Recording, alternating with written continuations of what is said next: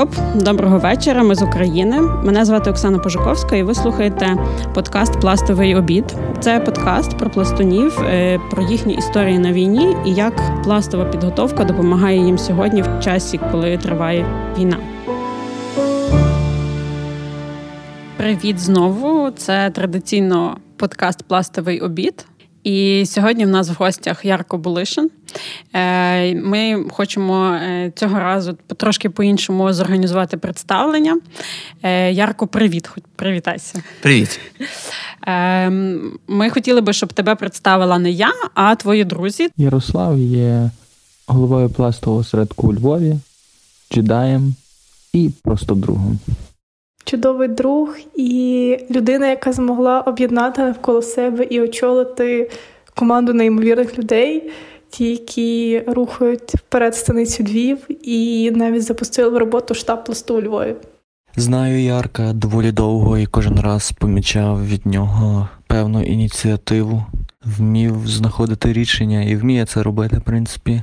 Коли поруч з ним, то знаєш, що деякі процеси будуть йти і кожне питання, кожна проблема швидко вирішиться.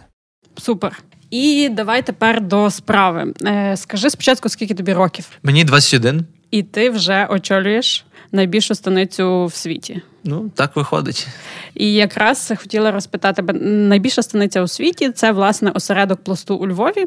Е, давай з цього і почнемо. Розкажи, скільки пластунів у Львові, і як ти взагалі до цього дійшов до керівництва. Е, станом на грудень 2021 року нас було більше 2700 осіб осередку. З них 2200 е, це і вихованці, діти до 18 років. А решта це і волонтери, які власне будують виховну програму пласту у Львові. Я вже четвертий рік працюю в адмінапараті станиці. От був в команді спочатку Іван Кегерус, мене дуже затягнуло всі ці процеси. Мені було цікаво ходити з нею там в міську раду, спілкуватися з різними людьми, знайомитись з ними. Мені взагалі от був цей момент організації, як це правильно пояснити. Дуже люблю пластик організацію. Я от дуже люблю цей черпластування, і я просто розумів, що хочу долучатись до розбудови організації і розумів, що мені це подобається. І я постійно постійно напрошувався до Іванки, щоб вона мені розказувала більше, більше, більше. Вона мене сюди за собою тягала. І пізніше, коли вона вже передавала свою каденцію, вона порекомендувала мене е, Насті Слюсаренко, наступній станичній, як заступника. І ми з Настю були так заочно знайомі. Вона мене покликала на каву. Ми познайомились, зрозуміли, що... У Львові все за кавою рішається. Так, так, так. Е, от. І зрозуміло, що ми на одній хвилі. І ми два роки працювали як е, керівник і заступник керівника. І ми ми, ми фактично тоді ще за кавою вирішили, що через два роки я буду подаватись на керівника організації. Стратегічні плани. Ну, е, молодці. І, Знаєш, я от думала про тебе і про те, що ти став е, керівником організації в такому досить юному віці, в такий дуже важкий час. Ти про це взагалі думав, що випала на долю твоя очолювати станицю Львів в часі, коли війна? Я не думав про війну, от, але я думав про складний час, бо багато викликів було в, в моєму баченні взагалі подальшої діяльності станиці. Ми планували святкувати 110-ту річницю організації. Сьогодні мав бути благодійний вечір в цей день. На жаль, він не відбувається через війну. Але ну, я все одно готував собі виклики, готував виклики для своєї команди. І життя підкинуло нам трішки більше викликів. І насправді всі дуже заряджені до, на перемогу, всі дуже е, згуртовані, і це круто. От круто, що моя команда е, була готова до великих викликів, і те, що вони були готові працювати просто з великим об'ємом роботи, зараз е, ну. Матеріалізувалося матеріалізувалося в інший проект, uh от, ну, якщо це так можна назвати. uh От, Наша включеність просто дозволила зараз робити те, що ми робимо. Угу. Ну і якраз е, теж хотіла з тобою поговорити про волонтерство, е, бо станиця Львів е, моментально зреагувала фактично е, з перших хвилин війни. Е, особисто в мене був план, е, я розуміла, коли нагніталася обстановка, я розуміла, що якщо почнеться війна, то я складу свою валізку безпеки і піду до пластунів, бо там я можу бути ефективна, можу щось допомогти. І так і сталося. І класно, що пластуни були готові до того. Тобто інформація була в чатиках, що якщо почнеться війна, приходьте туди і туди. Е, Ніхто більше не давав тобі такої інформації, ніде там, наприклад, в мене на роботі. Ніхто такого не казав, десь там ще по інших організаціях теж ні. А ми фактично були готові пластуни. І от що я хотіла тебе сказати, з того часу, як почалася війна, і до сьогодні я гортала стрічку твою і пластову. Дуже багато е, волонтерства, дуже багато фур, е, не знаю, тонни всякої допомоги. І я навіть не знаю, про що тебе спитати, бо того так багато. Можеш загалом сказати, е, скільки ви зібрали там грошей умовно, і е, що тобі найбільше до душі з того волонтерства, що ви робите весь цей час? Я не можу визначити визначити щось, що саме мені найбільше до душі. От Будь-що, що робить зараз волонтерський штаб у Львові, воно так чи інакше рятує життя. І це насправді дуже важливо. От я на це постійно наголошую волонтерам, що вау, ви супер круті, ви врятували багато життів. І ну, це, напевно, та річ, яка от заставляє кожного ранку підніматись мене і всіх волонтерів в штабі, що от ми сьогодні рятуємо життя, ми встаємо і йдемо рятувати життя. Це така, напевно, основна ідея. Е, взагалом ми вже зібрали десь близько і відправили близько п'яти тисяч тонн гуманітарної допомоги. Ем, насправді порахувати все, що ми відправили, ну, неможливо. Ми не знаємо, скільки ми квадрокоптерів, тепловізорів точно відправили. От Це все дуже так відносно. От, Але дуже багато людей включено. Просто вони всі скооперувалися на майданчику пластової організації і обмінюються тими чи іншими речами, постійно комунікують. В цьому, напевно, ефективність, що просто пласт дав таку майданчик для комунікацій різних волонтерів організації. Отак.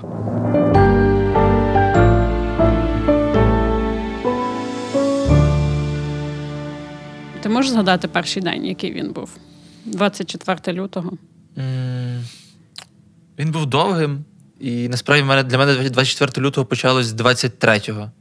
От так сталося. Ну, дивна, але цікава історія. Я в момент початку війни я ночував в офісі на Шептицьких. Якщо якщо заходити дуже здалеку, я просто розумів, що щось насувається. Вся моя команда активно готувалась до місяця пласту. Ми планували безліч подій на квітень, і всі наші ресурси були в це включені. Просто в один момент я розумію, що стоп, це дуже круто, що ми це плануємо, але є певна загроза, взагалі загроза організації, загроза цілій державі, і можливо варто подумати над тим, що ми можемо зробити. Ми ми про це зараз згадували з командою. Буквально кілька днів тому говорили. Що команда була здивована, що я зупинив всі свої процеси по підготовці до святкування 110-ї річниці і дуже сильно включився в підготовку осередку до війни. Дівчата казали мені, що вони не дуже розуміли, наприклад, чому я так сильно панікую, чому я так сильно нагнітаю ситуацію, бо я заставив їх купити на станицю там 100 літрів бензину, купити свічки, купити павербанки додаткові, всякі такі речі, зробити запас води в підвалі. Я відверто нагнітав обстановку всередині команди. Команда це так сприймала не, дуже. ну, вони переживали теж, але не розуміли, чому я настільки сильно цим пережив... ну, переймаюся. А пояснити я цього не можу насправді. Я... У мене просто було якесь відчуття, що щось буде, ну, mm-hmm. щось щось станеться. Та. І Воно нічим не змовило. До мене не дзвонив кум сват брат з СБУ. Е, такого не було. Просто внутрішні відчуття. І коли Путін визнав е, незалежність е, Ордло, то я вже розумів, що все типу далі тільки воєнні дії. Угу. І от в своїй промові він 22 числа здається, просто от, був момент, коли він міг просто сказати, що ми оголошуємо війну Україні. Угу. І в цей момент я зрозумів, що все цей момент, ну, тобто ця фраза там пролунає найближчим часом. І треба готуватися. Я почав розписувати інструкції, про які ти вже згадувала, що, куди, як йти, е, що ми будемо робити в тому чи іншому випадку. Наказав зібрати архів, всі документи, все все в одному місці. І е, я мав на вихідних поїхати на такий пластовий табір Говерляна. Це мандрівка зимова в гори. От, І ми поїхали. Такий неспокій, ми всі переживали, що почнеться війна. але все ж таки вирішили його провести. І ми повернулись і проводили е, на станиці 23-го вечора таку нараду, як все пройшло, як пройшов табір. Ми спілкувались про ну, звичайні пластові речі, та? як там чи сподобалось дітям, чи нам сподобалось, що можна наступного разу покращити. І один з членів проводу просто він військовий за контрактом, він в нього контракт вже сплив, але він каже, типу, що. А хто це чи не можеш сказати? Я не можу зараз mm-hmm. сказати. Він просто встає, каже: ну все, я був радий вас всіх бачити. Е, мене викликають в частину, я ну, щось буде, я я мушу їхати. І він поїхав. Ми ще сиділи до до вечора, говорили. Я не зробив того, що планував ввечері. Тобто, у мене був план, що я ще маю розписати, що доробити. Ну, тобто, ми там сиділи десь до години 11 вечора на станиці. Вони пішли. Я виходжу в іншу кімнату, сидить моя команда, яка теж ну, розумієш, що щось може бути, що ну, угу. теж їм Стривожено. Теж, теж їм було тривожно, вони не хотіли йти додому, вони угу. хотіли бути поруч, всі разом, щоб можна було це все проговорити. І ми фактично з командою сиділи до другої ночі, просто говорили про життя, про те, що що буде, якщо почнеться війна. І ми ще так невдало трошки пожартували. Е, це я пожартував невдало, сказав: а уявіть собі, якщо це наша остання розмова перед війною. Угу. І, і так і сталося. Так і сталося там. І зі мною е, в штабі залишився ночувати наш виконуючий обов'язки голови фінансів станиці. І дівчата поїхали з команди. Ми з ним двоє лишилися. І в нас є такі розкладні ліжка в штабі. Я спав в одній кімнаті, він в іншій. І нічого не предвіщало біди. Просто в 5.48 до мене вривається цей Саша і каже: Ярічок, Ярічок, вставай, війна почалась. І в мене досить міцний сон. Мене важко підняти заліз ліжка, але ну, я прокинувся, пам'ятаю цей ступор, коли я от намагався зрозуміти, от що відбулося.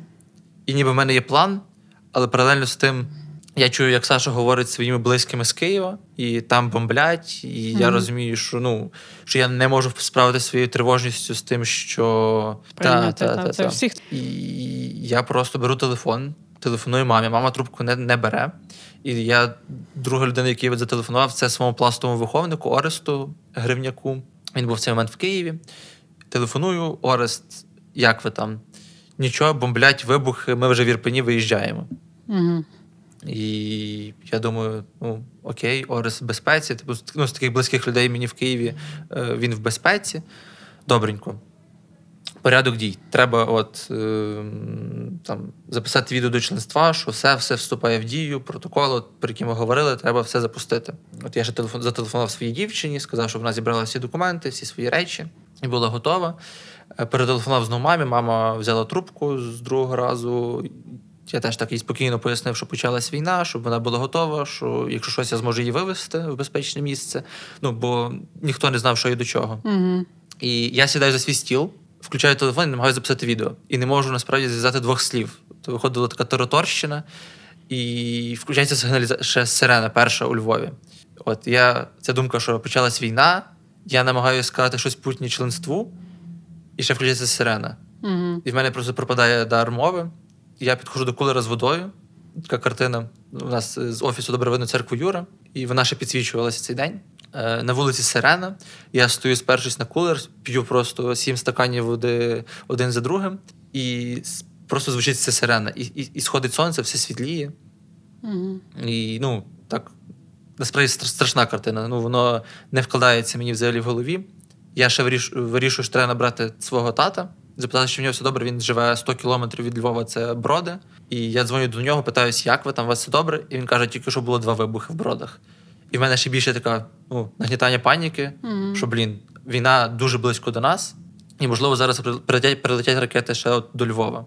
І я розумію, що треба зараз зібратись максимально і висловити свою думку. Я я думаю, ти бачила це mm-hmm. відео. От я просто сів, записав це це, це звернення. Кілька разів так якраз подивився знову ж таки на церкву Юри. Це такий мене символ, напевно, який закарбується мені надовго в пам'яті. Типу, от що в мене почалася війна з церквою Юри, яка підсвічена була з цими сиренами. Mm-hmm. Ну, Мені звучить ніби так, як надія, цей образ, що ніби війна, але. Сонце встає і церква стоїть. Так, Ні? так. Чи я неправильно відчитала? Ну, ну Десь десь, десь так. Угу. І Саша поїхав е, по родину От е, і я не знав, чи я його побачу ще коли-небудь. Я просто не попрощався, сів в крісло і намагався от зрозуміти, що де як. Що я не встиг розписати з такого головного, почав писати. І я був сам. У мене була така тривожність страшна. Я намагався себе заспокоїти, розписувати якісь там штуки, де кров можна зараз здавати, де що і як. Я розумів, що ну я надивився дуже багато різних роликів про військові дії, про біженців, про те, що взагалі можна робити і що не можна робити і просто намагався це втілити в реальність. От десь ближче до години там восьмої почали приїжджати вже пластуни. Приїхала ти. Я пам'ятаю, ти приїхала така, так що робити туди-сюди. А я сиджу такий просто в ступорі. Ну мені було складно взагалі щось змодерувати в цей момент. Я просто чекав, що прийде більша кількість людей, і ми mm-hmm. зможемо якийсь консенсус mm-hmm. спільний прийняти, що ми будемо робити. Але все ж насправді я приїхала, і е, я пам'ятаю розмову. Ну я зайшла до вас в штаб. Ви там щось обговорювали. Сказали, що вже почали приходити люди. Треба буде зараз збірку робити. І е, ми ти почав обговорювати про те, що треба віддати на фронт всю нашу е, весь наш реманент, себто там намети, саперки і так далі. Я подумала, що це дуже круто, що це точно те, що треба на фронті, і точно серед пластунів це є, і мало де це є. І ми фактично все віддали. Так що надіємося, що після перемоги здобудемо нове. Але от я знаю, що першого числа в перший день пластуни відправили фуру, правильно? Це було не зовсім фура. Там фура поїхала в другий день. Тут, власне, якщо продовжувати оцю попередню мою історію. Угу. Для мене там 10 ранку це таке враження було, що це вже якась третя, четверта дня.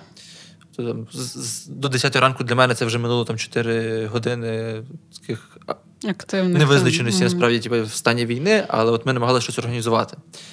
І приїхало дуже багато людей. Я пам'ятаю цей момент, коли е, президент України вперше звернувся до народу офіційно, і стояло людей 15, просто слухало Володимира Зеленського, угу. і всіх така, ну.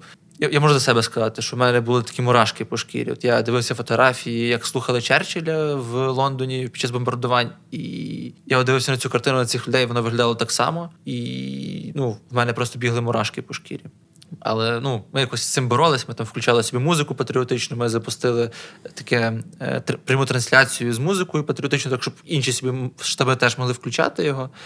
Це якось їх надихало. Ми там зразу зробили кнопку Donate до цієї трансляції і так далі. Я там зразу розписав, що кому треба робити. І офісна команда почала діяти, а інші пластуни просто почали підтягуватися, приносити всі всю їжу, сортувати її. От ми там до обіду назбирали вже, ну не знаю, напевно, тон три провізії. І в другій годині дня ми відправили вже перший бус, е, дві тонни, ну десь півтора тони, мабуть, е, всієї продукції. От, е, А куди і що це було?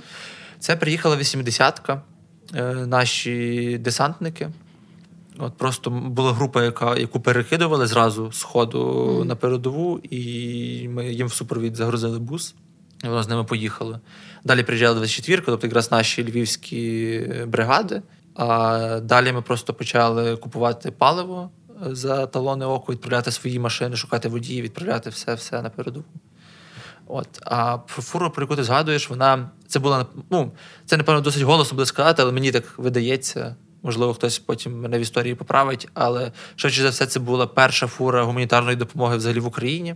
З нею було багато викликів, тобто ми її завантажили. Ми в неї запхали абсолютно все, що було. Це була 20-тонка, і вона була призначена для Києва. От, а все, що люди там приносили, то там там були і чіпси, і енергетичні, всякі батончики, енергетична їжа.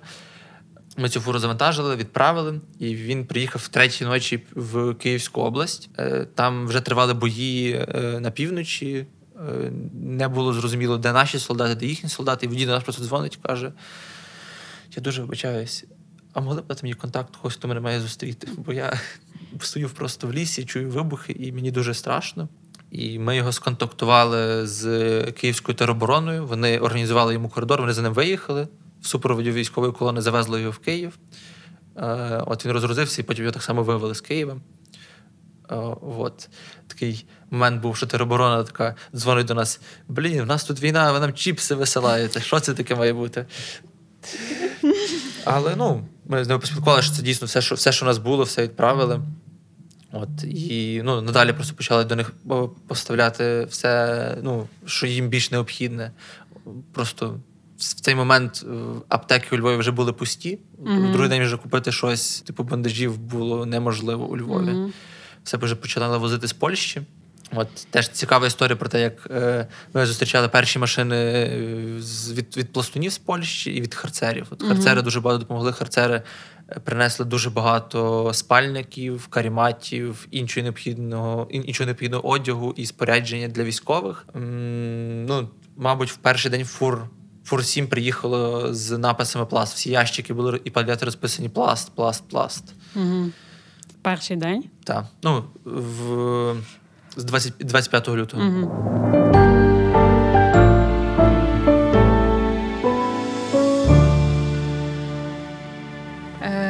Стосовно 24 лютого зрозуміло, що цей такий день, що закарбується, і сьогодні вже два місяці після того, як виглядає твій день е, як волонтера.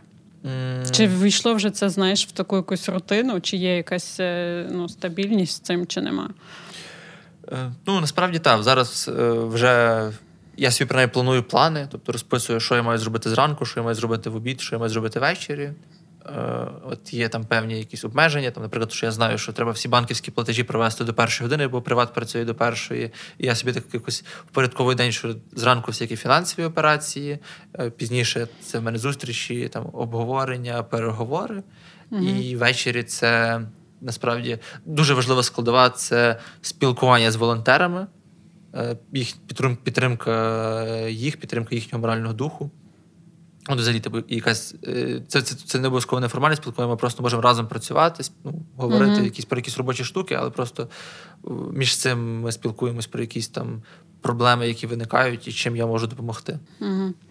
Я ще хотіла поговорити з тобою про церемоніали в часі війни, тому що. Е, Власне, пластовий обід, пластова присяга, яку ми складаємо, вона е, і ця пісня, яку ми співаємо, пластовий обід, вона дуже е, якби складена в умовах війни. Там про війну йдеться, і зараз все це знову відбувається, і ми знову в цих, в цих обставинах. Ем, перше моє запитання: чи ти пам'ятаєш, як ти складав свою присягу на вірність? Так, я власне складав свою пластову присягу вже коли почалась війна в Україні в 2014 році, десь в серпні-вересні. Ем, ну, це так було досить почесно, бо ну, вже всі розуміли, що йде війна з, Росі... з Росією, і всі активно про це говорили. Та, що от наші присяги зараз дуже актуальні, що це дуже важливо. І складав я вже присягу досить такому свідомому віці 14 років. Я складав присягу з людьми, які мені були дуже дорогі, з своїм гуртком. А де? В такому не, не найкрасивішому місці, біля монументу слави, який вже знесли, але там був символізм в тому, що наш патрон нашого новоствореного курення він був військовим, і в нас просто була екскурсія Академії сухопутних військ. От ми біля неї складали е, пласту присягу. Круто, ну це звучить дуже круто. Я, до речі, сьогодні читала про тебе і читала про курінь. Е, Гошка, так? Горошка. Горошка. Перепрошую, горошка. Та. Е, власне, перечитала, що він один з він там щось потім розвідку заснував, так? Один з основоположників там. Основоположний. Ну, дуже круто. Тобто, це дуже. Ну, можеш сказати два слова про нього. Ну так, е, сам Горошко, якщо, якщо дуже коротко розповідати, то після здобуття незалежності він був досить людиною радикальною, він е, був прихильником української ідеї, і він мав нові погляди, взагалі, як будувати українську армію. Е, Він має таку історичну, напевно, ціннісність от від е, свого батька, який був членом ОУН, від діда, який був е, в, лавах УПА. І ну, він виріс патріотом, який служив в радянській армії, який воював в Афганістані, став героєм Радянського Союзу. Але ну, швидше за все, за свій характер. Та? Це така людина була незламна, і він був просто переконаний, що Радянський Союз мав розпастися, і Україна мала постати як нова держава, але новій державі потрібна сильна армія. І він був противником продажу взагалі зброї Росії. От він не дозволяв е, вивозити заводи військові в Росію, віддавати ядерне озброєння. І ну, Росія відкрила проти нього кілька кримінальних справ. І так сталося, що він втопився під час навчання е, в Київському водосховищі, ніхто не бачив його тіла. Я не знаю, наскільки це правда, так це легенда така, можна сказати вже. Е, Кажуть, що навіть його родина не бачила його тіла. то швидше за все його вбили. Угу. А він був таким дійсно лютим противником будь-чого російського. І от е, прям доходило до того, що він з силою зупиняв поїзди, які вивозили озброєння в Росію угу. до 94-го року. Круто. І е, тепер давай вернемося ще раз до е, церемоніалів, тому що вже ж пройшло 110 років пласту, і ти з командою і пластуни організовували ці церемоніали, власне, святкування в часі війни. Е, І теж я знаю, що ми вручали нагороди, тобто ви вручали нагороди юріїв е, в часі війни. Як тобі взагалі ці всі відчуття, що триває війна, а ми е, ну ці церемоніали проводимо. Для нас, для пластунів, це дуже важливо насправді. Та пластова присяга це те, що ну веде нас по життю. Дуже часто люди зовні не розуміють взагалі, що, що таке пласт. Вони думають, що пласт це там до 18 років, і далі ти просто виходиш з організації, живеш своїм життям. Е, Ну, насправді, пласт ну, ми з тобою розуміємо, що пласт це організація, коли ти склав пласту присягу, і воно тебе веде після 18 років аж до твоєї смерті. І до вічної ватри ми ще це називаємо. Та, та. Ці слова, які закарбовані в пластовій присязі, в пластовому біті, вони є надзвичайно важливими для кожного пластуна. Вони є, ну, Кожен їх сприймає по-своєму, але кожен бере з них те, що йому неймовірно цінне, і він це його дороговказ. Для мене пластовий обід, пластова присяга це те, що заставляло мене прокидатися до війни е, зранку і ставати кращим. От робити щось, щоб е, моєму народу було краще, щоб моя країна процвітала. І байдуже, що це буде, чи це буде бізнес, хороший, якісний, чесний, чи це буде політична кар'єра, чи це буде журналістська кар'єра. Я буду робити це як найкраще для того, щоб мій народ стояв з Розправив крила. Та, розправив так крила. навіть є. Угу. От ми могли, типу, будувати далі цю наше суспільство. Угу. І а після війни? Це, ну, В часі війни воно ще більше актуально. Mm-hmm. І після війни воно теж буде завжди актуально. Першу пластову присягу склали 110 років тому, але ми бачимо, що пластуни там тримали свої присяги, вони віддавали свої життя за те, щоб Україна була. От. І пластуни були і в лавах січових стрільців, і в лавах УПА. Вони боролися, вони були провідниками цих рухів. І я дуже вражений тим, що багато пластунів зараз захищають Україну в Збройних силах України. От не знаю, напевно, мабуть, не краще не називати зараз цифру точно. Угу. Можемо про це після війни поспілкуватися. Угу. Але їх багато. Точно поспілкуємося і в цьому подкасті теж. І давай ще, якщо можна, ем, про твоє особисте. Я знаю, що ти виховник і зв'язковий. Е, що там зараз твої діти пластові? Е, мої діти дуже рвались допомагати. Тобто ми собі так спочатку штабом визначили, що ми дітей до себе не беремо, mm-hmm. щоб в цілях безпеки, бо невідомо, як воно може бути, якась диверсія, ще щось. Тобто всіх така була перші тижні паніка, і ми дітей не долучали до волонтерської діяльності, і їм не сиділось. Вони прям приходили кожен день, може щось допомогти. Приносили їжу, медикаменти. От вони такі прям. Слон, ну будь ласка, ми хочемо допомогти. Що нам може, що нам робити? А може то, а може сьо. А як називається гурток, до речі? Привиди привиди. Так, так. А в тебе псевдослон, так? Так, так. Звідки взялась псевдо? Е, Ну, теж така е, цікава історія. Ти не хочеш про це говорити? Ні, ти розкажу. Просто я прийшов на свої перші сходи, і мені сказали, що ти маєш вибрати свій псевдо, інакше, коли ти прийдеш наступного разу, ми тобі самі його придумаємо. Угу. І я такий, ну, блін, що ж собі, собі, собі таке вибрати? І не знаю, я собі деколи думав, асоціював себе в дитинстві слоном, тому що в мене вуха клопоухи. Mm. От, і ну, вони великі, та, і я себе якось слоном просто асоціював. І плюс е, ну, я досить високого росту, я завжди таким був. Е, І в дитинстві любив дорачитись батьками, там, ставати їм на ноги. І я так раз став мамі на ногу, що вона крикнула: Ах, ти слон! Mm-hmm. Та, І вона це дуже часто повторювала. Та, Тому я собі не знаю, мені, мені, мені чомусь це псевдо, воно накладалось дуже зі мною, тому я собі mm-hmm. його обрав. А про гурток, то ну, в жовтні вже буде 5 років гуртку. Я дуже радий знати цих хлопців. Цих вже ну я вже не можу їх назвати дітей. Вони кожен з них дуже сформований, кожен з них має розуміння, чим він хотів би в житті займатися. От і вони насправді великі молодці. От вони багато в чому краще за мене. Тобто я там ходив з ними в мандрівку, спілкувався про якісь е, там конкретні речі, наприклад, комп'ютерні технології, чи відеоігри, чи ну, чи, чи навіть географія, чи історія.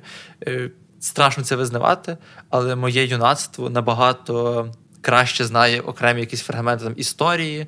Комп'ютерних наук, ніж я. От, хоча я, хоча я по освіті програміст, ну, вчився на комп'ютерних науках. Угу. Ну, круто. Підростає майбутнє та, та. України. Е, І про твій е, курінь, е, якби вже після 18 в пласті вибирають це я для слухачів. Е, Вибирають е, курінь, якийсь, е, куди йдуть, і він ну, якби не, не має патрона, хоча може мати, але він вже по інтересах. Розкажи про свій курінь. Я так е, маю веселу історію про це, але може після того, як ти вступиш, розкажеш, що це за курінь, я додам. Там, ну, Ми створили курінь Орди джедаїв. Це, е, Курінь насправді не, не про якісь там дуже глибокі цінності. Е, ми просто вже сформовані люди, та, які, е, яким просто добре разом. От Ми поки що не робимо якихось там конкретних проєктів, хоча ми планували організовувати цього року краєвий шкільний табір КВТ. Ого. Там. Е, це просто люди, які мають успішний бізнес, мають успішні проекти в житті, і їм е, хочеться спілкування один з одним, там, комунікацій, просто весело проводити час. Е, і ну, у нас було кілька варіантів, як назвати курінь. Ми вже чуть не зареєстрували іншу назву. Але це така теж довга, довга історія. Просто назви. Взагалі, я от хотів створити курівічні революціонери. Потім до мене прийшли, сказали, що от у нас є спільні люди, ну, спільна ідея, якась, давайте може назвати всі каменярами. Uh-huh. І ну, так сталося, що насправді це моя помилка через через мене. Е, Ми не подали вчасно документи і створились каменярі в камінці, просто в камінці. Ну, Бачиш, ідея літала. Так, та, ідея літала. Е, от Ми мали бути каменярами імені Івана Франка, але от, знову ж таки, через мою помилку каменярі тепер це мішаний курінь е, УПС. Угу. От а, Ми ж думали від, від, відродити ще характерників, це німецький курінь.